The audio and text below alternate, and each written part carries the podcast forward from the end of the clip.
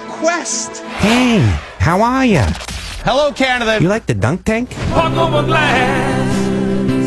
Hey, rep, kiss my ass. We messed up. Things got out of hand. Drake's is in bad shape.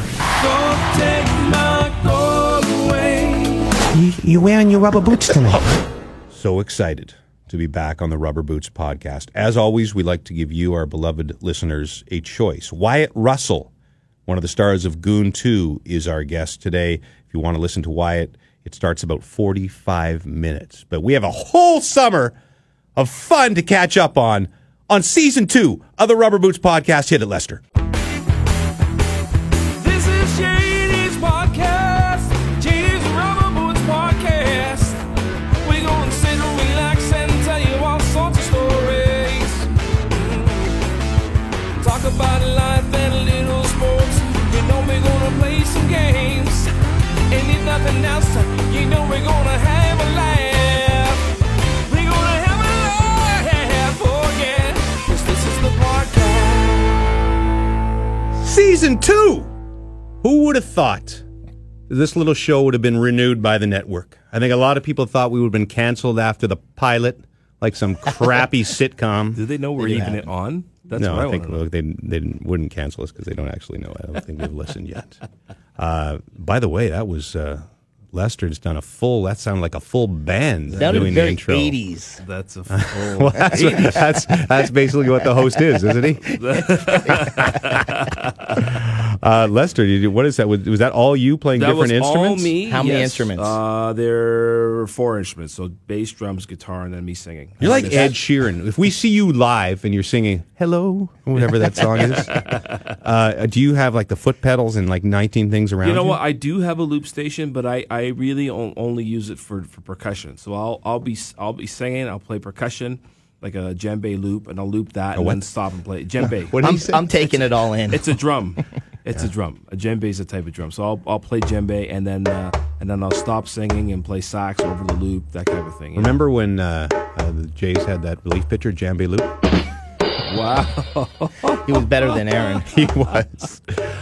So welcome to Season 2 of the Rubber Boots Podcast. All of you who are back, thank you. If you're new listeners, thank you. This is a podcast, I don't know how to describe it. We talk a little bit about sports, pop culture, fun. We talk about people who work here, potentially sleeping with your mother-in-law if your wife got traded with her in a Freaky Friday incident. That happens. I got a lot of positive feedback on that this summer. That voice is Puffy, by the way. If you are, I guess for first-time listeners, we should reintroduce everybody. Puffy is my friend. He works with me on hockey, and he has a great segment, which we'll do a little bit later on in the show. Lester, who you heard do the theme off the show, is a musician and a staffer at TSN. Mm-hmm. And Christoph is once again behind the board, the most important guy, because, again, if it was to get canceled, it really probably wouldn't have been the bosses who canceled us. It probably wouldn't have kissed us. Stoff got tired of it. He said, I'm not doing that anymore. But now Stoff's double-dipping because he's doing Jay and Dan's podcast. Oh, really? Well, so we'll see which has the better production value. We'll see. Now, I have to say, originally, that's what Stoff did, so we can't get too mad at him. True. Unless he starts to show. Now, that one's going to be on TV, though, right? I don't know. Yeah, I think so. Is it really? Well, they got the big beer sponsor. Beer. Right? Yeah. Yes. And we're not going to name... It's not like we wouldn't want to... No, we wouldn't want some big... We're not sellouts. We're not selling out to that crappy... Beer, even though we begged for it all last year. And even though I had one on the golf course today, I'm not going to plug that beer company that we plugged so much last year to no avail. Apparently they sent us some beer, but I haven't got it. Really? Yeah, I think Nicole's got it up in our office. She keeps a stash of all this stuff. That'll be nice and warm for us. Yeah. You know what we should probably get to? Oh, I want to mention, we mentioned no beer companies, but our good friends at Fandom. Oh, our very good friends. Are back once again. They were our first sponsors last year. Now, last year when we were talking to you in the spring, we did do 3 summer podcasts, which we pretended were live. We didn't really pretend they were live. Yeah, no. We taped them all one day in June. They went over pretty well, don't you think, Bob? Great. I didn't listen to them. Thanks, me neither. But Stoff worked hard at them, so I'm sure they were good. And... So Fandom was with us when they were with us last year. Their app was still in development, so it's out there now. Now, still, it's in its preliminary stages, but they kind of want to use our people as a bit of a test audience. Oh, perfect! So if you have iPhone, Android's still a few weeks away. But what we'd like you to do is download the Fandom app. It's an app where you can argue about sports with your friends. You can get to all certain different levels and eventually win prizes. It's very cool. And we're going to do like an interactive. We did a really terrible Fandom segment last year. Remember, we butchered the slogan. The Rubber Boots Podcast brought to you by our friends at Fandom, the sports app in your pants. No, that's not it, right? It's like a sports bar in your a sports bar on your phone. Oh. So this year, I'm vowing we're going to be better. We're going to be better, and we'll do a Fandom segment a little bit later on in the show. Very excited also that this is back, because I thought this guy might pull the plug because he is who he is, a big deal, the legend. But with the season 1 recap and the season 2 preview, here's Rod Smith. On Season 1 of James Duthie's Rubber Boots Podcast, Duthie introduced us to a whole cast of characters who he uses for his own personal enjoyment, but will eventually discard like garbage when they begin to bore him. There's Sirius Lester, musician and preacher.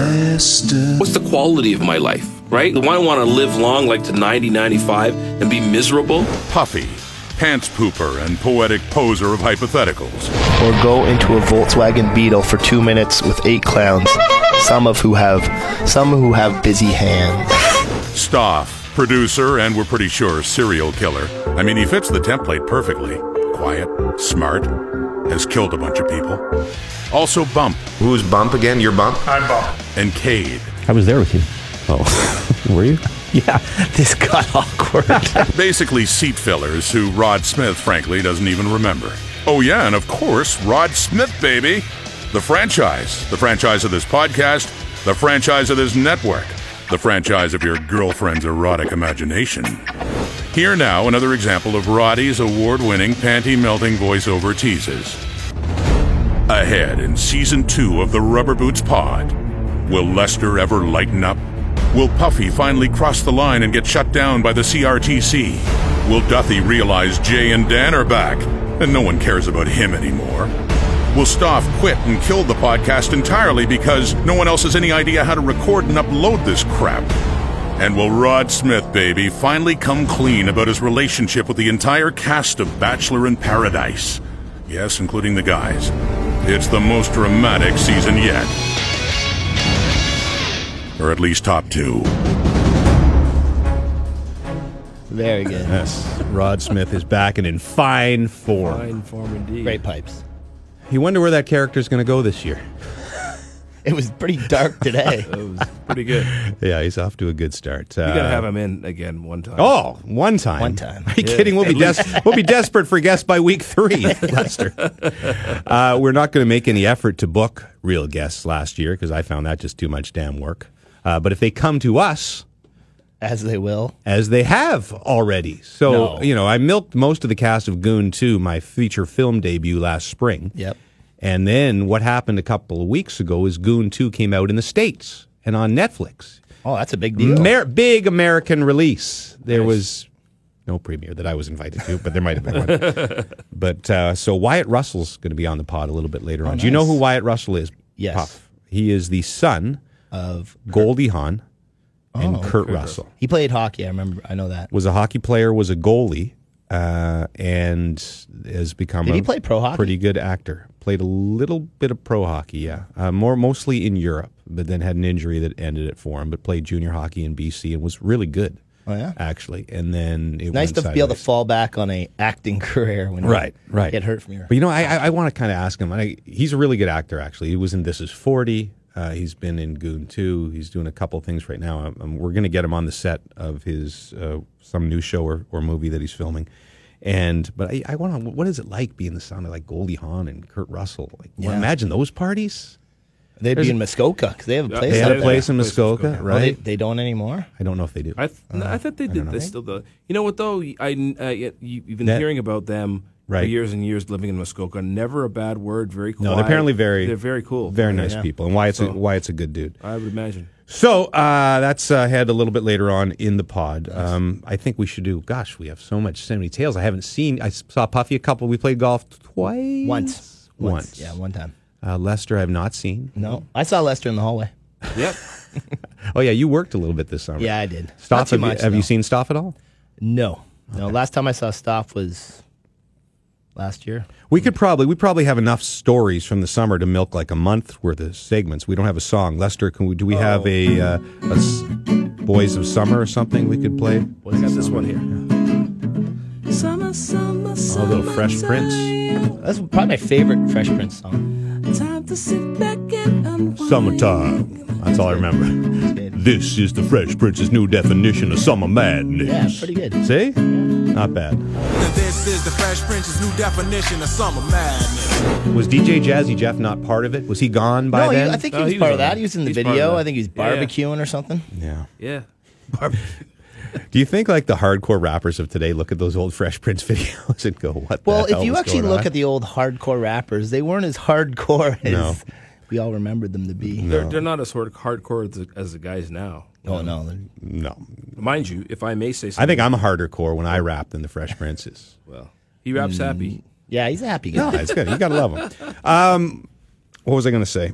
So it's a segment, I guess. Yeah, summertime. So do you have a favorite summer story? What did you do, Puff? You were in a movie, were you not? Well, a movie that I was in just came out and premiered at TIFF. And what is the movie called? Kodachrome. Who's in it? Ed Harris. Oh, Jason Sudeikis. Good cast. Elizabeth Olson. One of the Olsen twins. Dennis Haysbert. I don't know. He was the black president from 24. Okay. Bruce Greenwood. Yes, Bruce Greenwood, Canadian actor who's been around a lot. And me.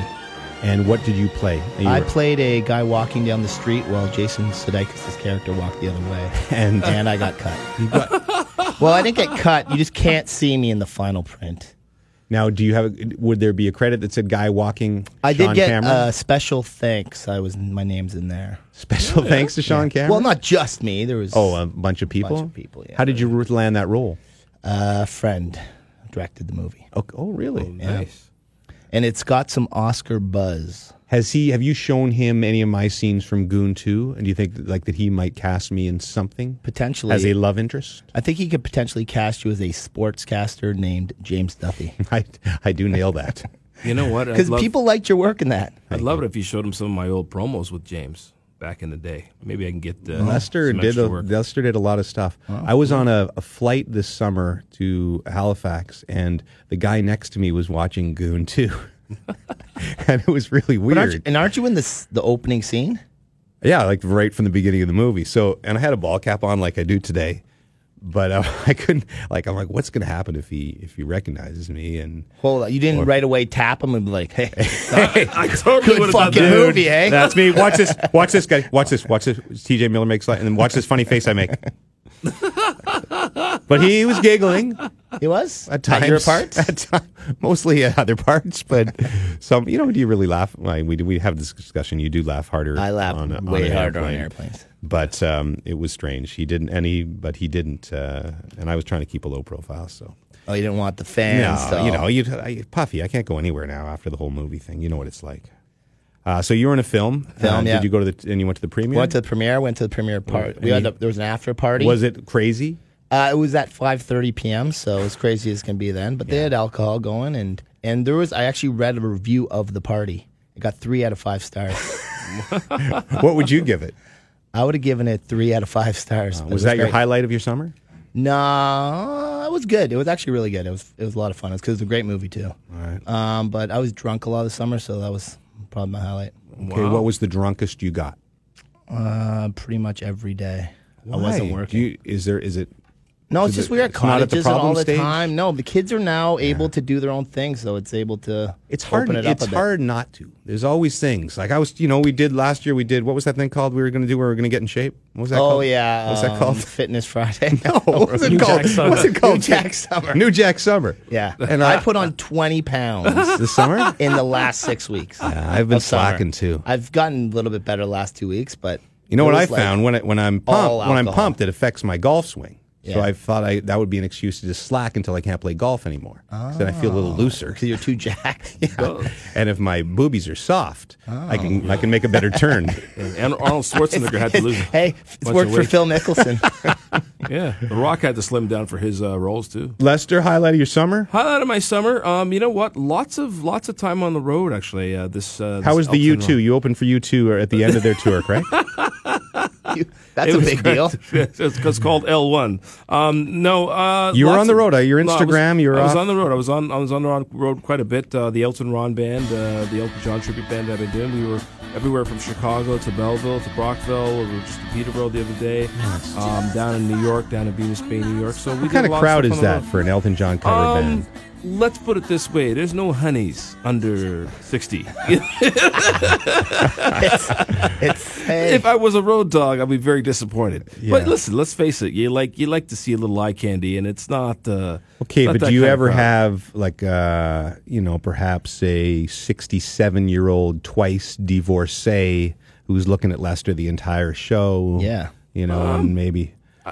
throwing a little something on stage at the end. No one's throwing anything on stage, I'll tell you that. But no, I mean, there's definitely a couple times when you see an older lady and she's attractive. But I'm not prominent in that band. Do you do Benny? Do you do the high part of Benny? Benny, yeah. So we just broke somebody's headphones. Sorry about that. You just glossed over the fact that he's talking about 67-year-old women. It's like, sometimes you just find them really attractive. Oh, sorry, I missed that line. Not the 67-year-olds, but they're somewhat attractive women from time to time. But, if somebody brings their granddaughter or something. Wow. Hey, I'm sorry, man. You asked me. No, that's what musicians are. That's what we want to hear from you. It's not like I was out there. I was just playing my horn and... Excuse me? Ed Stoff, your summer, buddy? I clearly did not have the summer Lester had. But I worked a lot and a bit of cottaging, so that was fun. Well, that's nice. Yeah. I was never home. I went to Hawaii. Nice. Hawaii, as they like to call it. Hawaii. Is that how they really call it? I don't know. You've been there a couple times, right? Something like that. You've gone a couple times, right, James? Yeah. No. Oh, I did a cool thing. If you go to Hawaii... have you ever heard of this swimming with manta rays thing? Not in a little pool area. So you go out, you take a boat out right at sunset, and you go out into the middle of the ocean, and now it's pitch black. No chance. No chance. Okay. So I have too much respect for Mother Nature. Gets better. Yeah, so it is this sort of reef area, maybe 4 miles offshore.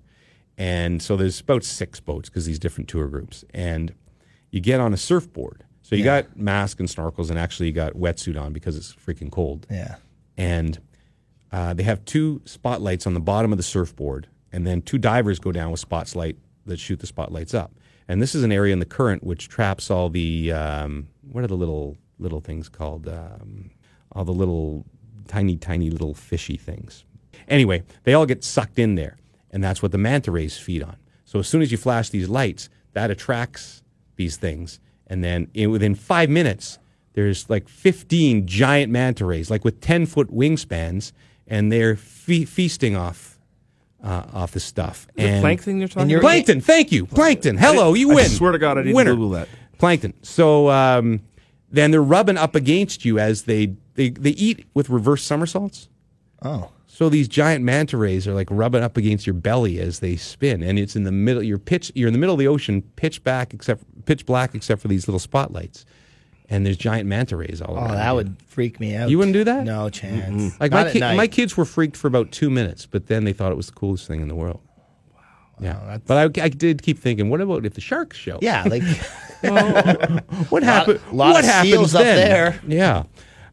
Anyway, lots of other stuff. Went to Cabot. So good. Yeah. Cabot might be my Mick Ultra of this year, where I just mentioned it on every podcast, so they'll have me back. Cabot, great golf out there. How many rounds Scotia, did you get in? James? 5 rounds in through 2.5 days. That's really good. Nova Scotia? It's on the Cabot Trail, Nova Scotia. Cabot Links and Cabot Cliffs, two of the most beautiful places you'll ever see. I've heard of it. Got to play in the Canadian Open Pro-Am. Maybe I'll save that for next week in case we have no other stories, because I still haven't started working yet. Man, I have never tuned out life more in the summer than I did this summer. Good for you, man. Well, good for me to an extent that, yes, from a family perspective, but I am a professional broadcaster, and I have to admit... First of all, I turned on the TV last night, and I'm like, Adrian Peterson plays for the Saints? and then I was doing like my first radio spot, and somebody said something, Alex Galchenyuk, what do you think this year? And you for 10 seconds, I went, did he get traded? Yeah. Did he get traded? Where did he get traded to? No, wait a second. He didn't get traded. Everybody got traded. Yeah, I think he's going to be good. You know, I'll put him back at center.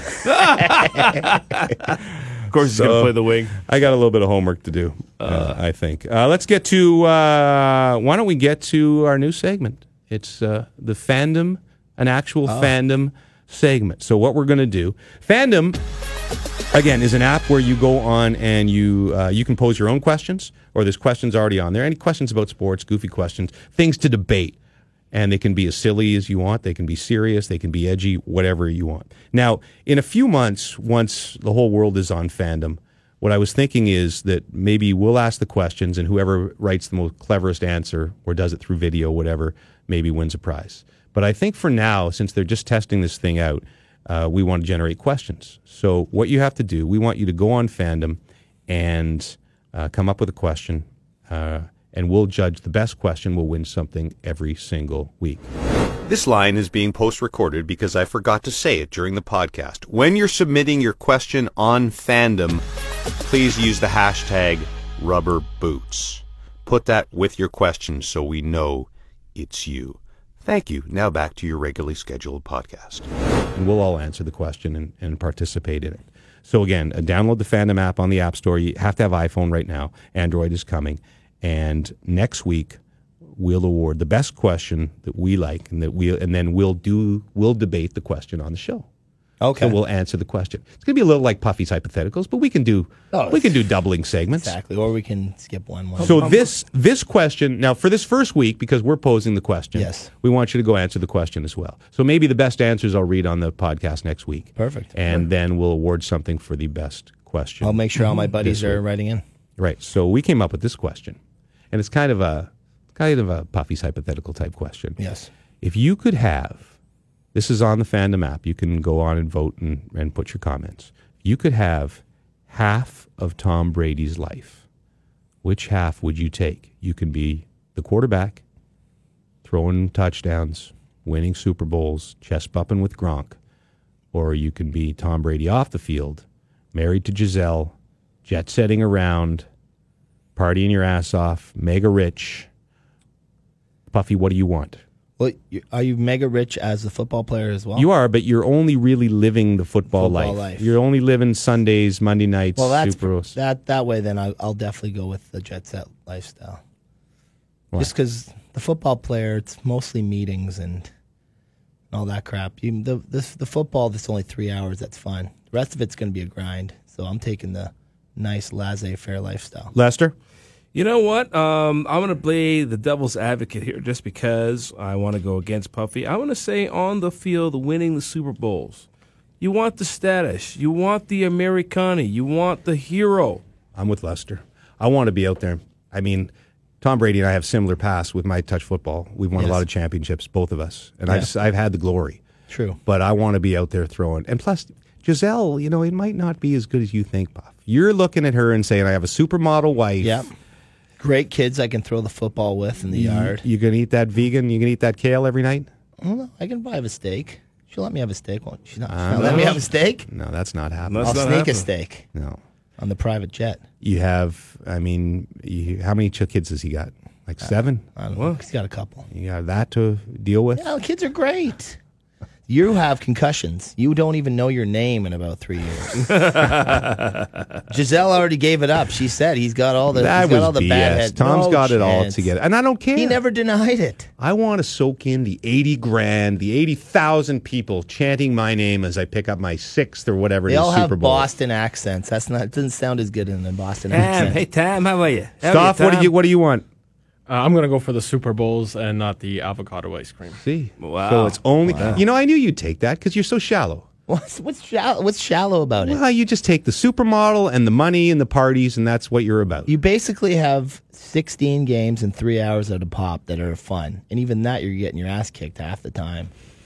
Like, it's not that much fun being an NFL quarterback. Have you seen my division? I'm not getting my ass kicked in that division.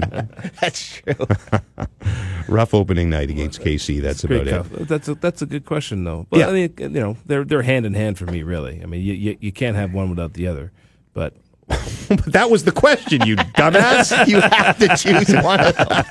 You know what I'm going to take? Both. You suck on Fandom. So again, download the Fandom app. Come up with a question. The best question we will debate next week on the pod. And then we'll give you something. Now, right now, I have a bunch of my books. So I'm going to give signed copies of my books. Now, I'll sign them exactly the way you want. Now, this second print? Oh, probably third at this point. Wow. Yeah. Wow. And I'll sign it the way you want. If it wants, like, Dear Heather, I'm your real father, I'll sign that. Whatever you want. But we hope to get some other prizes throughout the year that we'll give away every week during or after our Fandom segment, the Fandom Sports app. That was a little too quick, by the way. What do you mean? Dear Heather, I'm your father. That's hilarious. I might have signed that a few times on my... My many book tours, Puffy. Fandom Sports app, the only app where you get to argue about sports and win stuff. Vote on arguments, post your own arguments, win fights, collect points, and win cool stuff. Fight with your thumbs, not your fists. The Fandom Sports app available now on the Apple Store and coming soon to all of you Android users. Well, let's do the segment that basically... has led to our thinking on the Fandom segments, and that is the legendary Puffy's Hypotheticals. Yo, 1, 2, 1, 2. Puffy's Hypotheticals, I'm messing with my mind. Puffy's Hypotheticals, what's gonna be this time? Puffy's Hypotheticals, I'm blowing my mind again.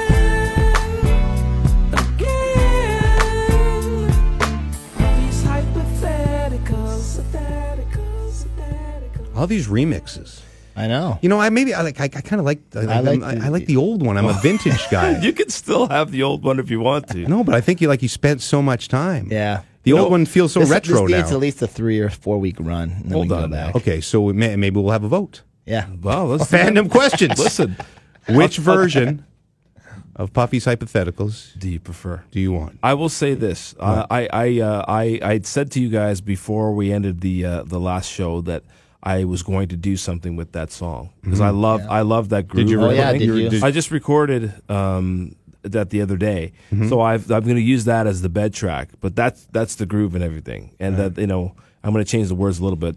Puffy's not going to be in it. I'm sorry, that's disappointing. But you know what? It's going to be a hit now. Is bed track a musician's term for the track that will get the ladies in bed with you? No, sir. This means the bass. It just means the instrumental. But you're going to rewrite the song, right? I'm going to rewrite the song. I've already rewritten it basically, but I've got a few ideas and more people I want to bring involved. Actually, I've got a female vocalist I'm thinking of that's going to sing that hook and Madonna. Yeah. 67-year-old groupies are always at my show. They come backstage and... No, I know where that's going. You know exactly where that's going. What's your question this week, Puffy? Now, last year we did like 2 questions every week. Because we started off with 3. Well, it was very ambitious. We kind of thought that it was only going to last 3 weeks, and then I'd get bored or we'd get canceled. Yeah. And now we're season 2, and... I've promised 30 episodes to the Fandom people. Wow. Have you really? It's a 30-episode deal. So that's almost every week all year. Not quite. We got a few weeks to play with. There's World Juniors and a few things we won't be able to do them for. Yeah. But so we'll maybe limit it to one question. Maybe we won't do Puffies every week. That's fair. We have so many segments now. We're segment heavy, and we're going to have 10, 15 new ones probably. There's a whole bunch of stuff in the hopper right now. Our team of producers and writers. Percolating. Go ahead. If Donald Trump bought your favorite team, would you still cheer for them? That's the president of the United States. Thank you. Thank you. So in my case, the Niners. Yes. If Trump bought the Niners. They're going to be the best team, so that's a good thing. Why? Because he says everything's going to be right. the best team ever. There's never been a team like this. Tremendous. The top team. This team's done more in the first 8 months. I don't think I could. So I think it's reached that level where I don't know if I could turn that off. Look, there's been a lot of owners in sports before. Yeah, bad guys. Actually, even Jed York, who kind of runs the Niners now, I can't stand, and I still cheer for them. But Don's a whole new level. He's going to put money in the club. Man, could I separate Sunday? I'm going to have to say no. So you would stop watching their games? Yes, that would be my protest. Now hold on, I'm going to just say because you can be a bit of a fair weather fan. Yeah. So when your 3-13 Niners are on, it's not that big of a give. But this is a Super Bowl. I have no idea who's starting at linebacker for us right now. I think Navarro Bowman's back, but that's it. This is a Super Bowl contending team. Oh. But he's the owner, so he'll be the one pumping the trophy in the air. I'm going to say no. Wow. Can't do it. Lester? In my case, it would be the Montreal Canadiens. Or the Calgary Flames. And it's been a long time since the Cups. 1993 is a long time away from now. He's the owner. Not my favorite guy at all, but if the team's there and my players are still there and the coach I believe in, I will cheer for that team. Hold on one second. I'm going to take this call from my daughter, Gracie. Gracie, we're trying to tape a podcast. What's up? I don't know. When the podcast is done. Puffy's being a little long-winded today, so it might be a couple of hours. Do you need me for anything? 7 p.m., honey. We'll get you there, okay? I know I'm the best dad in the world, honey. I know. No, you don't have to keep saying it. I know. Yes, I know. I love you too. I know I'm the best. Bye-bye. It's my daughter, Gracie. Oh. Wondering when her physio appointment is. How's the ACL? Yes. It's coming along. Yeah? Is she going to be ready for next spring? I'm trying to push her. The doctor said a year. I'm like, if you're not sprinting in 4 months, you're not my daughter. No, she's doing really well. She's running now. She just can't compete in full contact yet. It's soccer, though. She's in MMA. I've got her into MMA. No, I thought it would be a good way to rehab. You saw all the money in the McGregor fight, and you said, this is good for my daughter. Absolutely. By the way, I watched that fight at this, I was in Michigan for a daughter's soccer tournament, my other daughter. Yeah. And we were at the skankiest dive bar ever. Nice. In the middle of nowhere. And, Bobby was tweeting me something about a fight. I said, I could not have beat up anybody, male or female, in that bar. Really? Wow. Like, those were among the toughest women I've ever seen in my life. And there was something going wrong with the satellite feed, and the fight was delayed 45 minutes. Yeah. And I thought there was going to be gunfire and all sorts of things. So Michigan can be tough. They got the Michigan militia there. Yeah. There's some dodgy spots, some beautiful spots too. Look, the Michigan Tourism Bureau is not. I love their ads. They're not going to sponsor the podcast. They have that music that's from a river runs through it. Wish you were here. Words we've often seen on postcards and letters from friends and family. Luckily, there's an entire state that whispers, "Wish you were here." Your trip begins at michigan.org. But I get all emotional. I was down in Holland, Michigan earlier this year. Yeah, it was nice. For a gig? Holland, yeah, it was with Elton. It's nice. With Elton Ron. Elton Ron. Shouting out to Elton Ron. Who's the lead singer for Elton Ron? Ron Camilleri. Yeah, does he sound like him? Can you bring us a little tape or something so I can hear it? Sure. Yeah, okay. Of course. Because I kind of grew up, my sisters were into Elton John, so that was kind of my music, the 70s stuff when I was a little kid. I had to listen to that all the time, so I know it off by heart. Ron has ties to sports. I remember those East End lights, muggy nights, curtains drawn. Sorry. No, that's all right. What song that is.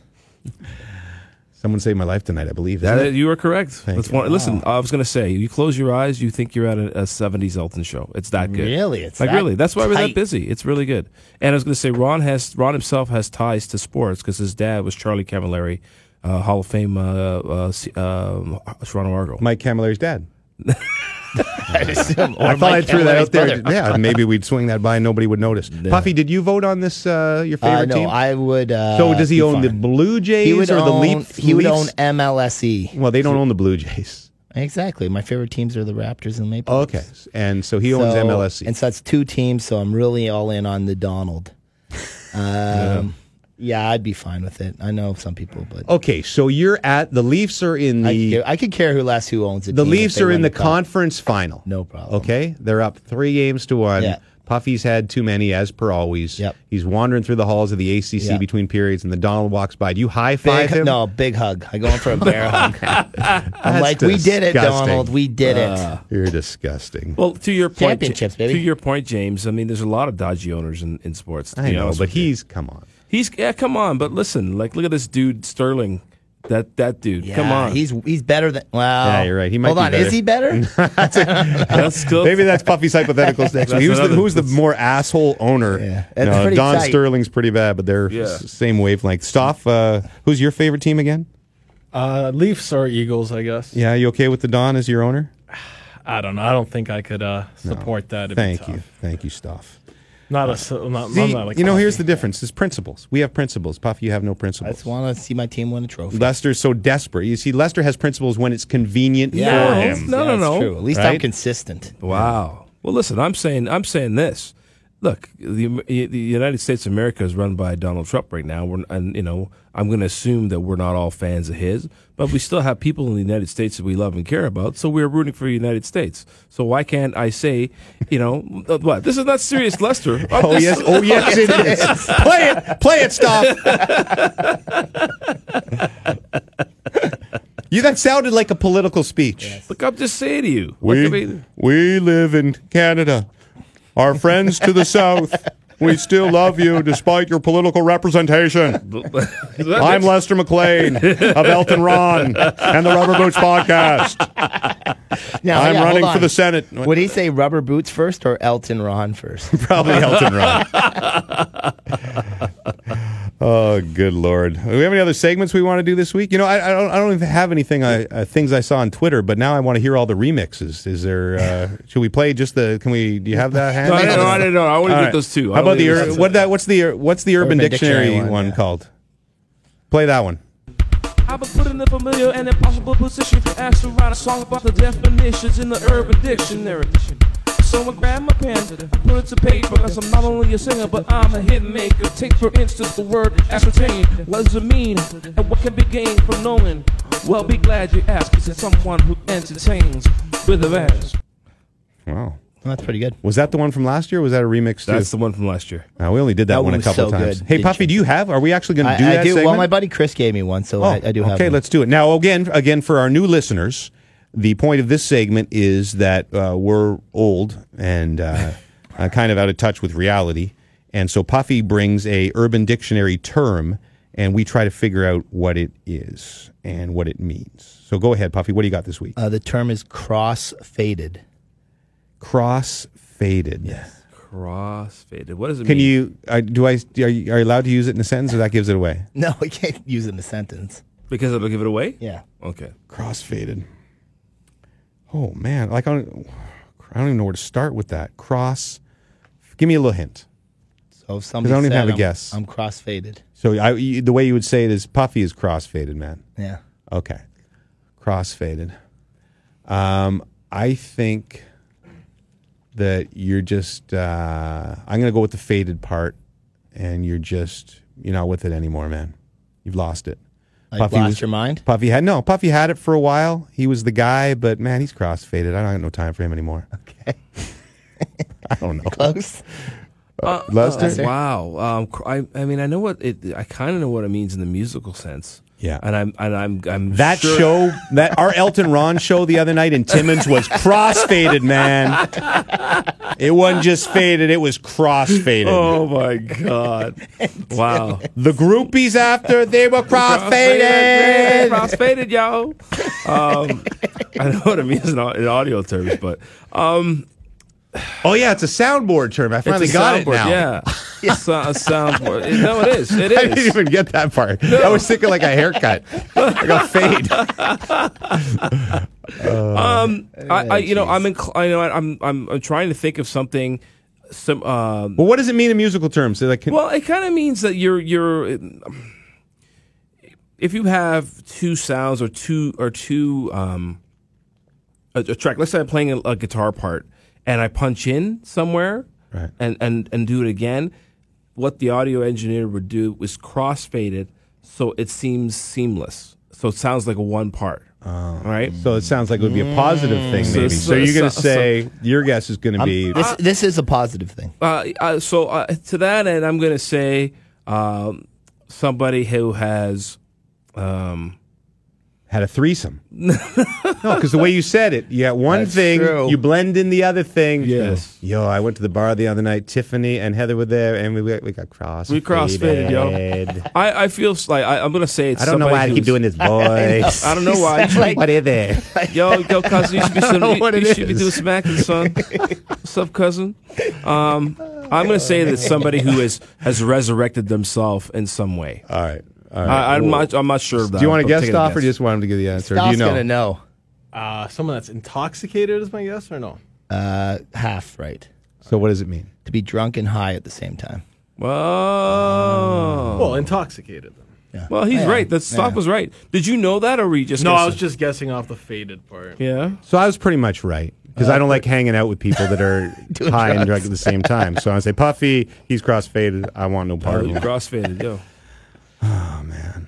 Just say no. Do you think this podcast makes me look dumber and dumber every week? Less cool. It hurts my national broadcast reputation. Nobody thought I was cool anyway. No. Right? Yeah, I know. People think why don't you... Cool. You see, if I was smart, you would feed me the answers, and so I would look cool, and you'd say crossfade, and I'm like, Puff, obviously, drunk and high at the same time. All right. So let's not do any more segments this week. How long have we been going for here, Stoff? 35, 40 minutes or something like that? An hour 15. Oh, good Lord. No. We're about 45 in, right? Stuff? All right. So let's get to, we want to keep them around an hour this year. I always feel like it's a gym workout. You go to the gym, the kids put on the Rubber Boots podcast, they pump it for a while, they leave happy, they have a high. People tell me in their car drives. In their car? But they say 45 to an hour. Do you think people listen to us cross-faded? I think they should. You think it'd be better? I think it'd be better, yeah. We'd definitely be fun. We can't endorse this stuff. It would be fun if we did a podcast cross. Well, pretty soon we'll be able to endorse it. That's right. It'll have to become legal in this country. That's legislation. Right. That could be a sponsor. Of course, we might not. That's very true. Not on the property, of course. You know, the dude who, the biggest pot company in Canada is called Canopy Growth, apparently. It's a billion-dollar company already. The dude behind that was a guy I went to university with.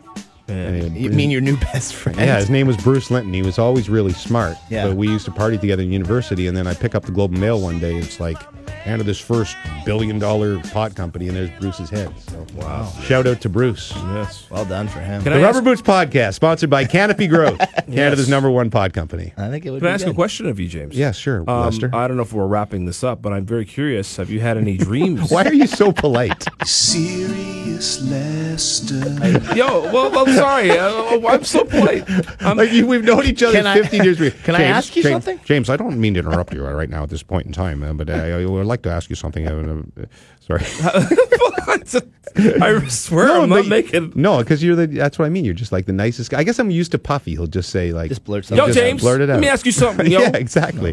Any dreams this summer? Any dreams? I do have dreams, but I was kind of hoping we could get a sponsor for that. You know, like Sleep Country Canada. Oh, that'd be a good one. Be a good idea. Those MyPillow guys that are on the radio all the time. No, do not. The MyPillows, they are everywhere. Right. Like, we got Sirius Satellite in the car now because we got a new vehicle. Sirius Lester. And every station across the States does those MyPillows. They're not special at all. Right. Mm-hmm. I have written down, such as my love to the podcast, 3 very detailed dreams that I had this summer that I will share with you. But why don't we save that till next week? Okay. Probably a good idea. All right. And look forward to that. Why don't we do this? We could do the song though, right? Oh, yeah. I have... Why don't we do it? We have it in the system, but let's do it ourselves. Ready? So, baby, dry your eyes. Save all the tears you cry. Cause that's what dreams are made of. I got a little growly there. Yeah. I think I should be the lead singer of Elton Ron. That would be amazing. We're going to bring a little Elton Ron to the podcast and maybe have him on sometime. He'd totally come on. Yeah? I'll tell you right now. Okay. Yeah. Wyatt Russell is one of the stars of Goon 2, amongst other things in his career. He is the son of Goldie Hawn and Kurt Russell. He's very, very good dude. And he's going to join us here. I think that Lester has a little tune to play in Wyatt Russell. See you next week. Wyatt Russell. Welcome to the Rubber Boots Podcast. Thrilled to be joined by my co-star in Goon, Last of the Enforcers. Yeah, I was going to giggle, but you can laugh. It's Wyatt Russell. You see, do you mind that I lie to people and I say that? When I see you in movies or whatever, I say, that was my co-star. Not a lie. Well, it's kind of a lie. Not a lie. It's a bit of a lie. It's a bit of a lie. You were in the movie. You are a star. You were a star, so we are co-stars. Yes, exactly. There you go. If I get a T-shirt like with your face on it that says my co-star, would that be okay? If I walked around Toronto? Yeah, that'd be fine. Okay. That'd be fine as long as I can get one with yours on it. Well, that would be awesome. If we can walk around the drum together. That would be amazing. And if you got on TMZ or something, that would make my life. What are you doing? Where are you? What are you shooting right now? I'm in Atlanta. Okay. And I'm shooting a show called Lodge 49. I'm literally about to start in a week here on the 6th. And, I just got back from London. I had about a 2-week break from the last movie that I did. Which is what? And now I'm back working again. A movie called Overlord. It's J.J. Abrams produced it. It's a bad robot Paramount movie. A guy named Julius Avery directed it. He directed a movie called Son of a Gun. Okay. Are you a badass? Cool. Are you a badass in this movie? I guess. Yeah, as badass as I could muster. I'm a good guy badass. I'm a World War II badass. You're heroic. I'm killing Nazis. Nice. That's makes being a bad thing. It makes being an asshole and a badass fine. Very timely too. Yeah. Totally. And so you're not playing an athlete in this one because you have a long string now of hockey players and a baseball player and a football player and so on and so forth. I know. Now you were typecasted. In this show, I'm happy to say that I actually have a sports diversion. So, not only do I not play sports, I'm horrible at them, which is what I'm really excited about. Is that actually hard to do? You know what I'm going to do? I'm going to do everything backwards. So, it would be hard to if I'm playing baseball to throw. If you know how to throw a baseball, it's hard to not. It's hard to kind of like not look like you can play. I know, because I'm such a good athlete, Wyatt. I don't think I could look bad. I don't know how I could do that. Well, you want it to be real. I want to act like I'm not doing it. So right. if I do it with all the other opposite hand, I will truly be horrible. That's my plan of attack. I'm really glad you could join us, and you were kind enough. I've only met you once, and that was at the Goon premiere, and we talked for a couple minutes at the after party. And I've always kind of been fascinated with your life because it has this Hollywood side to it and this Canadiana side to it. So give me a little, like, how did it happen? You were born in L.A. For those listening who don't know, Wyatt is the son of Kurt Russell and Goldie Hawn. So were you born in L.A., and then did you spend time in Toronto? How did you become a hockey player? Yeah, I was born in L.A.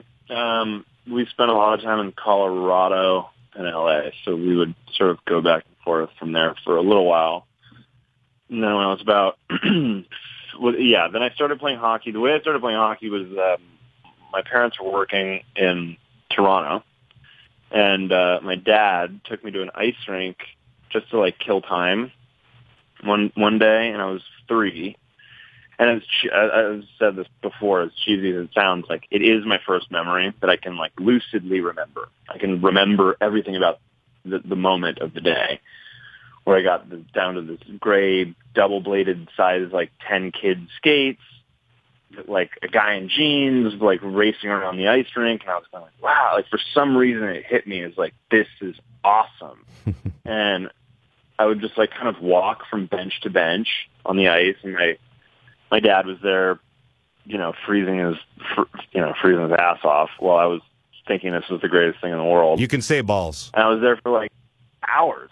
And when he left, he went up to the skate guy, and he was like, "How much for these skates?" And the guy was like, well, "I can remember it happening." And he goes like, "They're not for sale." And my dad was like, "Well, okay, how would I take them and leave you $20?" So I had this experience where I went home, and he was like, "I'll put you into hockey," and all of a sudden it was just immediate. It was like, this is what I'm supposed to do. And at 5 years old, that's all I wanted to do ever. There was nothing else. And how did you? You became a goalie. Yeah, I became a goalie because once I started playing, like, you know, organized hockey, it became very clear. I didn't like losing. And every time I looked up at the scoreboard at the end of the game, it was like, well, okay, if they don't score any goals, then we'll never lose. And that was my thought process behind, like, okay, well, I'll stay back here with the goalie. So I was playing out, and eventually the play would go into the other end, and the offensive zone, and I'd stay back with the goalie. I'd be like, we're going to stay here. Two goalies are better than one. So, and they'd be like, go up, like, get up there, like, go get into the play. And I wouldn't do it. So my coach said, look, if he doesn't play goal, if I don't put him in permanent goalie, then like we can't be on the team. And so my dad didn't want me to play goal because he thought I wouldn't have fun and the pressure and all that. And I for whatever reason, I loved it. So that was around 7 years old. I became like full-time goalie, and I just, you know, went from there. I played on the Junior Kings growing up. That was like the team in LA that you kind of had to play on to be able to go anywhere. Was there other Hollywood kids playing on either on the team or in the league? Hollywood kids, like, you mean, you know, guys who I'd recognize actors, the name now. Yeah, I mean, there were other kids who played, but they weren't any good. It wasn't like there was something in me. First of all, my dad played professional sports. My grandfather played professional sports. My family is more of actually weirdly sports-driven than they are film-driven, especially in early life. It's like that's, you know. Kurt was a good baseball player. Kurt was a professional baseball player, was he not? Yeah, he played AA for the Angels and Padres system. When he was 22, he tore his rotator cuff and got injured and couldn't play anymore. And he was like leading the league in hitting at the time. He was great. He was a really great. He was a better baseball player than I was a hockey player. He was truly a great baseball player. And his father was a baseball guru guy in Southern California who. There's actually a great documentary called Batter Bastards Baseball on Netflix that my cousins made about him that really was awesome to show the world because everybody really got to saw Bing, my grandfather, and how adept he was at the game of baseball. He really was sort of a legendary name in Southern California in baseball. So I was supposed to be hockey was for fun. Baseball was for real. So baseball was like, no, that's what you're going to do. You're going to be a catcher. You're going to hit 285. You're going to make the All-Star team, and you're going to make hundreds of millions of dollars. That's what you're going to do. And I was good at baseball. I could naturally, genetically, I can get out of bed, and you can throw a projectile at me, and I can hit it. I don't know why. It's just like, I was always good at it. But I just didn't like it that much. And then I got hit with a ball, and I started getting scared of the ball, and my dad hated that. And I for something it clicked in my brain where I was like, well, at least playing goal, like, I know I'm supposed to get hit with the puck. Playing baseball, you're not supposed to get hit with the ball. So when you get hit, it hurts. You got no pads on. Like, it sucks. So I'd much rather go and play hockey and where you're supposed to be tough and you're supposed to get hit. And, like, something weird in my brain. Anyway, that passed. And then I started playing minor hockey and played in the World Championship in Quebec and we won that, and had all these moments throughout my young life where I went like, oh, I can really do this. And at 14, I got drafted into the WHL by Prince George at the time. And that was around the time where I was like, okay, this is like something I can actually do. This is a path that I can actually take and work hard enough at it. I can see where I go. Met with a goalie coach in Vancouver named Paul Fricker, who was the exact right person for me to further my career in hockey. I played junior for a team called the Richmond Sockeyes when I was 16, and then moved to a team called the Coquitlam Express, and then I started moving around. I played in the USHL for a while, played in Ontario, got a scholarship to go play in Alabama for the University of Alabama in Huntsville. Injuries, all that stuff started happening when I was about 19, 20. My life went from going, oh, like, this is what you're going to do. This is it. You're going to walk up the middle. You're going to go to college. You're going to go play in the American League. You're going to play. That's how it goes. And the injuries started happening, and that little, like, doubt started creeping into my mind of going, like, okay, well, maybe this isn't what you're going to do. And when I got the opportunity, after I pulled my groin a few times in college, I was like, well, I want to go have an experience. I want to get out of here. I'm going to go play in Europe. And I got a contract to go play in Germany. I played there for tore my hip apart, tore my right side apart, and couldn't ever play hockey again. And that was when I was 24. So that was sort of my path, and as short as I can tell it, to professional hockey and then leaving it. Well, it's interesting symmetry with your dad, who his baseball career ends with an injury, and that's the gift to acting, and same with you. I'm curious, when you were in the BCHL with those teams, and what was that like? Because I know hockey players are ruthless, and the chirping, and so here's this kid who comes in, and Goldie Hawn and Kurt Russell are in the crowd, and you're playing junior hockey.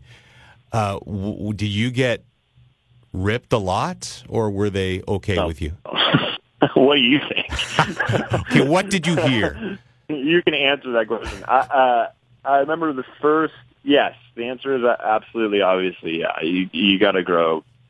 Look, it was part of what it was. It's part of life. It's part of what you have to learn with anything. Is like there's a reality to your situation.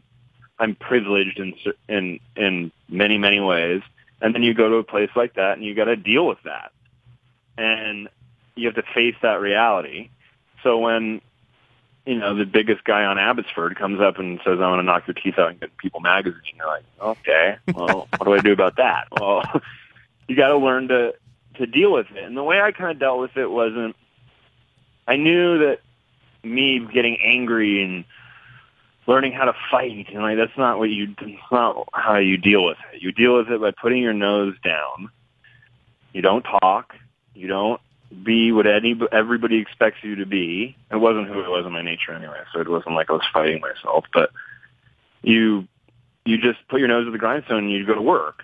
And you're the one at 7 in the morning on Saturdays who's at the rink. You're the one, and eventually people start to see that. Hockey's a small world, especially in Vancouver. And they start to go, oh, you know what, this guy's he's really working hard. And it shows, and all of a sudden it's like, well, he's the best goalie in the league. Well, okay, and of course everybody hates that. That was like made it worse for a little while, and then eventually you start winning. And I was on my first 2 years of junior hockey. I was on a team that ended up coming third, and then we lost in overtime in the national championship game. And I was the starting goalie for Richmond. It was just that progression of going like, oh, people started seeing that you were good. And then it started tapering off. And there was, I think, a respect that came from it because hockey players are great people by nature.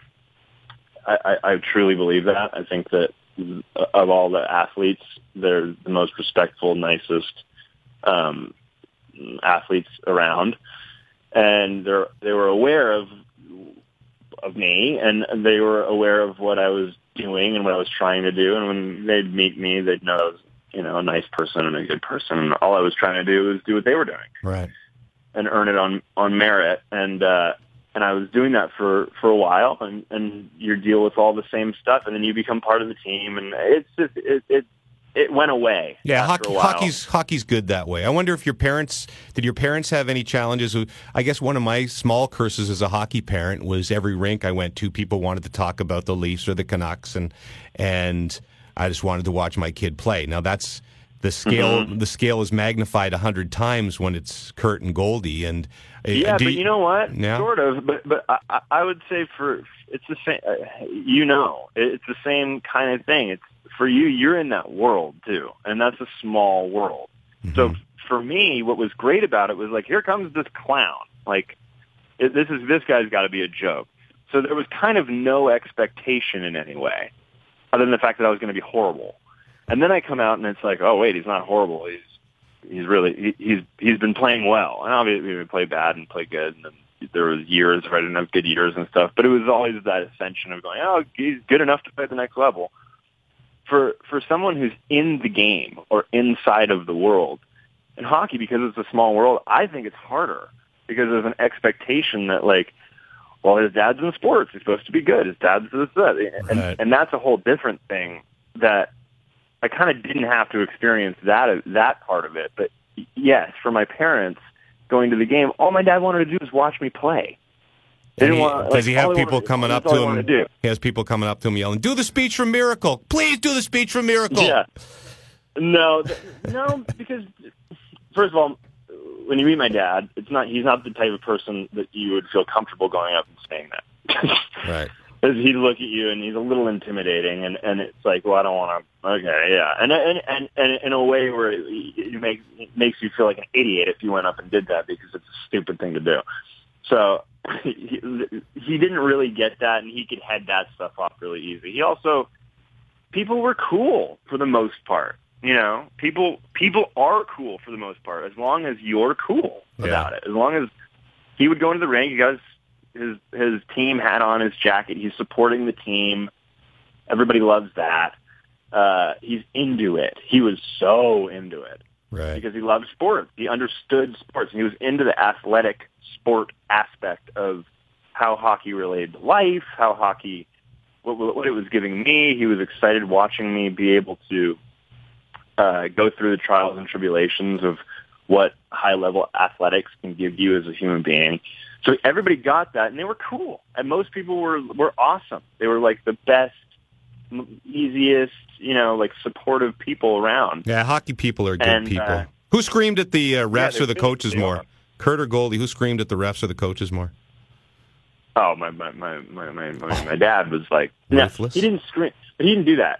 He didn't do that. He knew like, don't do that. That's all you're doing then is like making it worse for your kid and the other kid. It's like that's like the worst. He was not that type of parent. Just stand by the boards and make that scary face that he can make in movies. That's what he would do. Oh, you see, that would be so intimidating. Did he ever wear the patch? Yeah, but he didn't. He has a patch. What is it? Is it the Fast and the Furious movie now or something? He's worn a patch in a couple of movies, and he looks like a badass with a patch. That's Escape from New York. That's right. Oh, that's right. 1980. Okay, sorry. He didn't have one on in the Fast and the Furious movie recently? Didn't he have a patch, too? I just always see him with a patch. No. He didn't.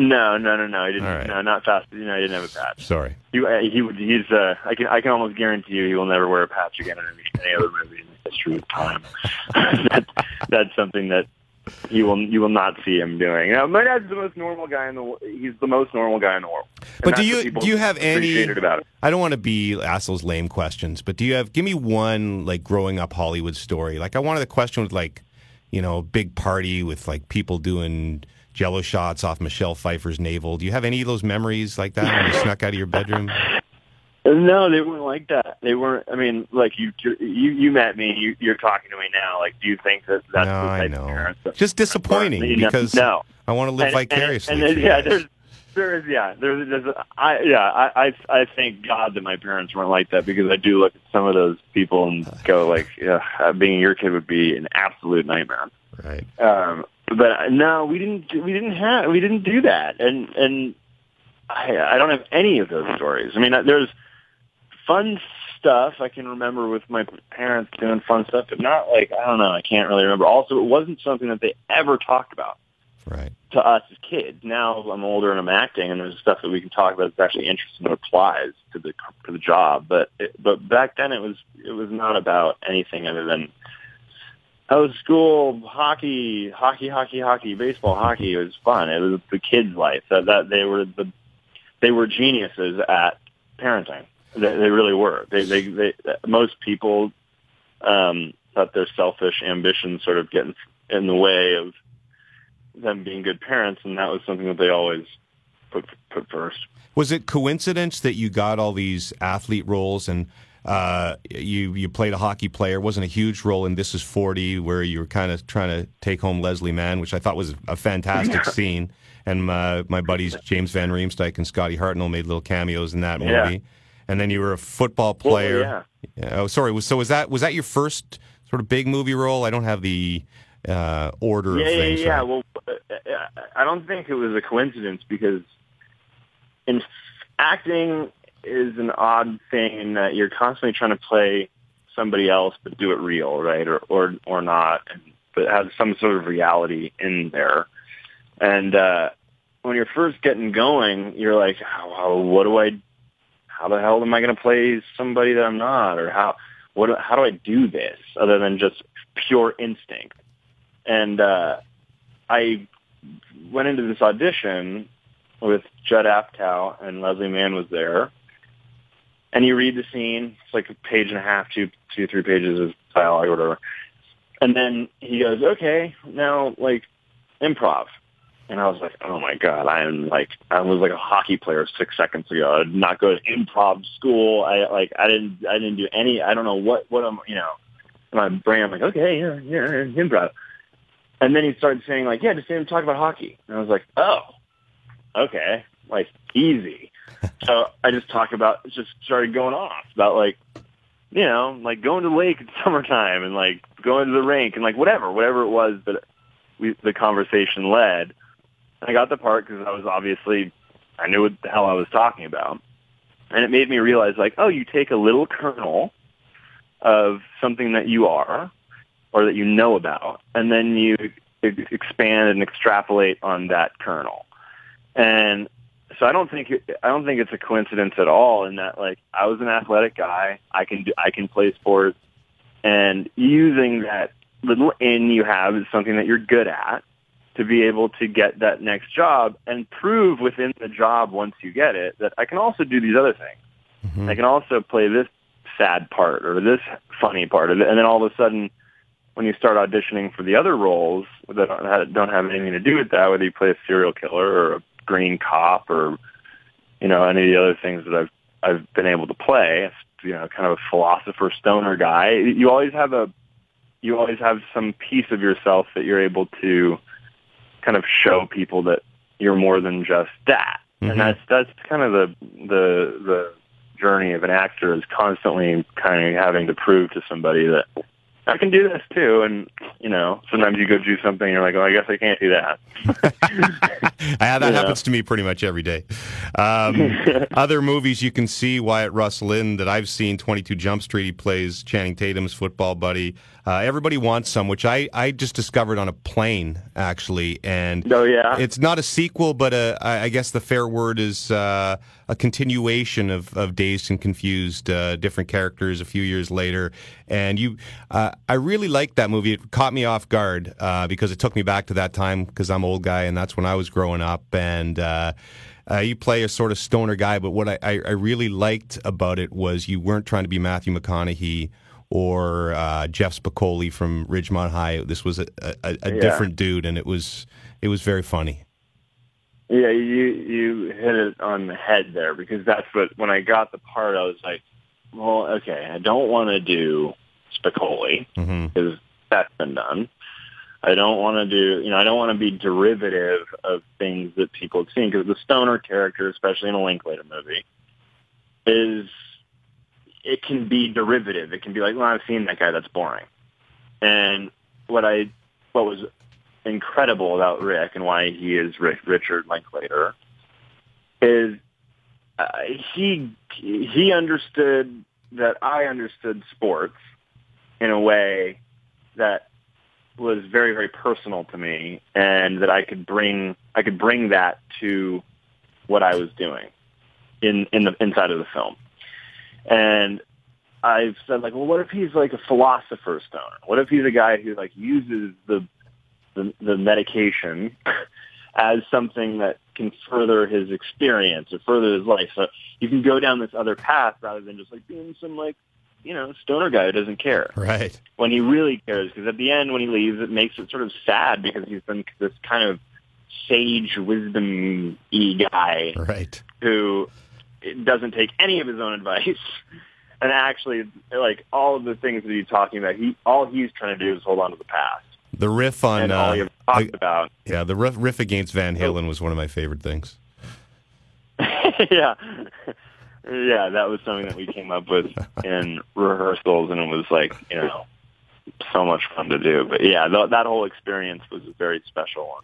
Listen, for all of the guys. I don't want to keep you too long. The reason we're having Wyatt on here is because the film we co-starred in, Goon, Last of the Enforcers, is now out on DVD. It's on Netflix. And it's amazing, by the way, Netflix. Like, I think that since it came out, I've had more people, you know, commenting to me on Twitter, et cetera, about the movie than when it actually came out in theaters. Like, I mean, that's the place now where these movies... Oh, really? Yeah, these movies come out and then... It's true. And then they haven't... 6 months later when they come out, it's a brand new life to them, right?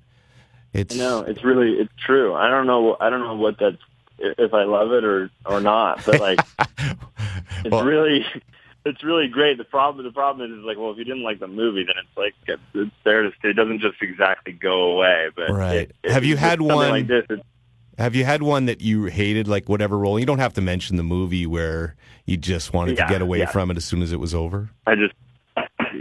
I had a movie recently that like I wanted to. Sorry. You got to go. Sorry. Tell them you're doing the Rubber Boots podcast. It's more important than some little show. More important than getting my health checked. No, sorry. I did a movie not so long ago that. Yeah, you come. By the way, you come out and you learn about those things where you go. Okay, here's where the thing went wrong.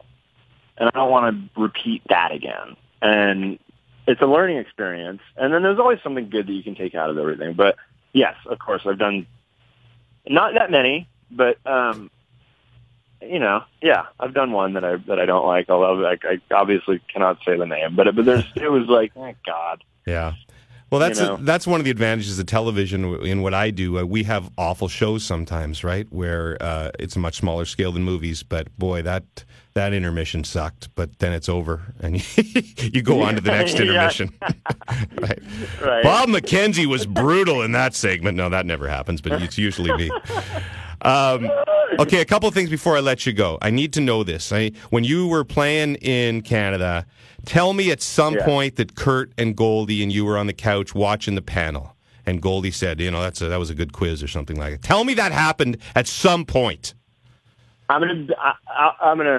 You want me to lie to you? Yeah. I can just lie to you. Oh, yeah. Okay. Shit. Yes. You know what? That was every night. That was our bonding family moment. Okay, I'm going to cut out. I'm going to get the producer to cut off the part where you said that. No, but for me, it was. For me, I watched you. I watched you every night. I watched you every day, every night. It was like that's what you do. As a 17-year-old, that was it. And my dad and I would watch, and my mom doesn't watch TV. She doesn't watch TV. But yeah, man. I mean, I watched. You were part of my young adolescence. You were like, you know. Well, now it sounds like I was fishing for a compliment, but I appreciate that. No. Couple things. Did you play against Taylor Kitsch when he was out in BC? No, I never played against him. I had a buddy who played with him, and Kevin Keelan, who played on Langley when they were... Or maybe he played a year... Yeah. He played with them. I never played against him or with him. I think he left a year earlier than when I went to the... League. Oh, I was wondering if you ever stoned him on a breakaway or anything. And didn't you play? No, I don't think so. Were you at? Did you and Cam Talbot play together at some point? Yeah, Cam and I played against each other in Ontario, and then we played we were goalie partners at Alabama. And then I left 2 years into my time there. He stayed another year, and then he went and was a world beater in every league, and now he's right. doing fuck it. I was like pulling so hard for Edmonton, and I think they're going to be so much fun to watch. I'm more excited about them than I am the Kings. I'm a Kings fan, but I it's just so exciting to watch that team. And you know, I'm completely, entirely, utterly biased. I played with Lucic and Cam. Oh, okay. So both those guys were ex-teammates of mine that like I'm obviously pulling very hard for. I didn't know you played with Luch. I would have trying to get a story out of him before I talked to you. But listen, I know you have to get back to the show. I really appreciate you taking the time out. And again, for those out there, Wyatt's really good in every movie that I've seen him in, including the one where he's a minor co-star with me in Goon Last of the Enforcers, playing Andrews Kane, who's not just a tough guy, but I think some of your best scenes are you have this dysfunctional relationship with your dad. Those are some of the best scenes, I think, in the movie. So, listen, buddy, it was really good of you to take some time out, and best of luck in this role and the next movie that comes out and everywhere down the line. I look forward to watching you. Thanks a lot, man. I'll talk to you later. Okay, take care. This is JD's Podcast, JD's Rubber Boots Podcast. We're going to sit and relax and tell you all sorts of stories. Talk about life and little sports. You know we're going to play some games. And if nothing else, you know we're going to have a laugh.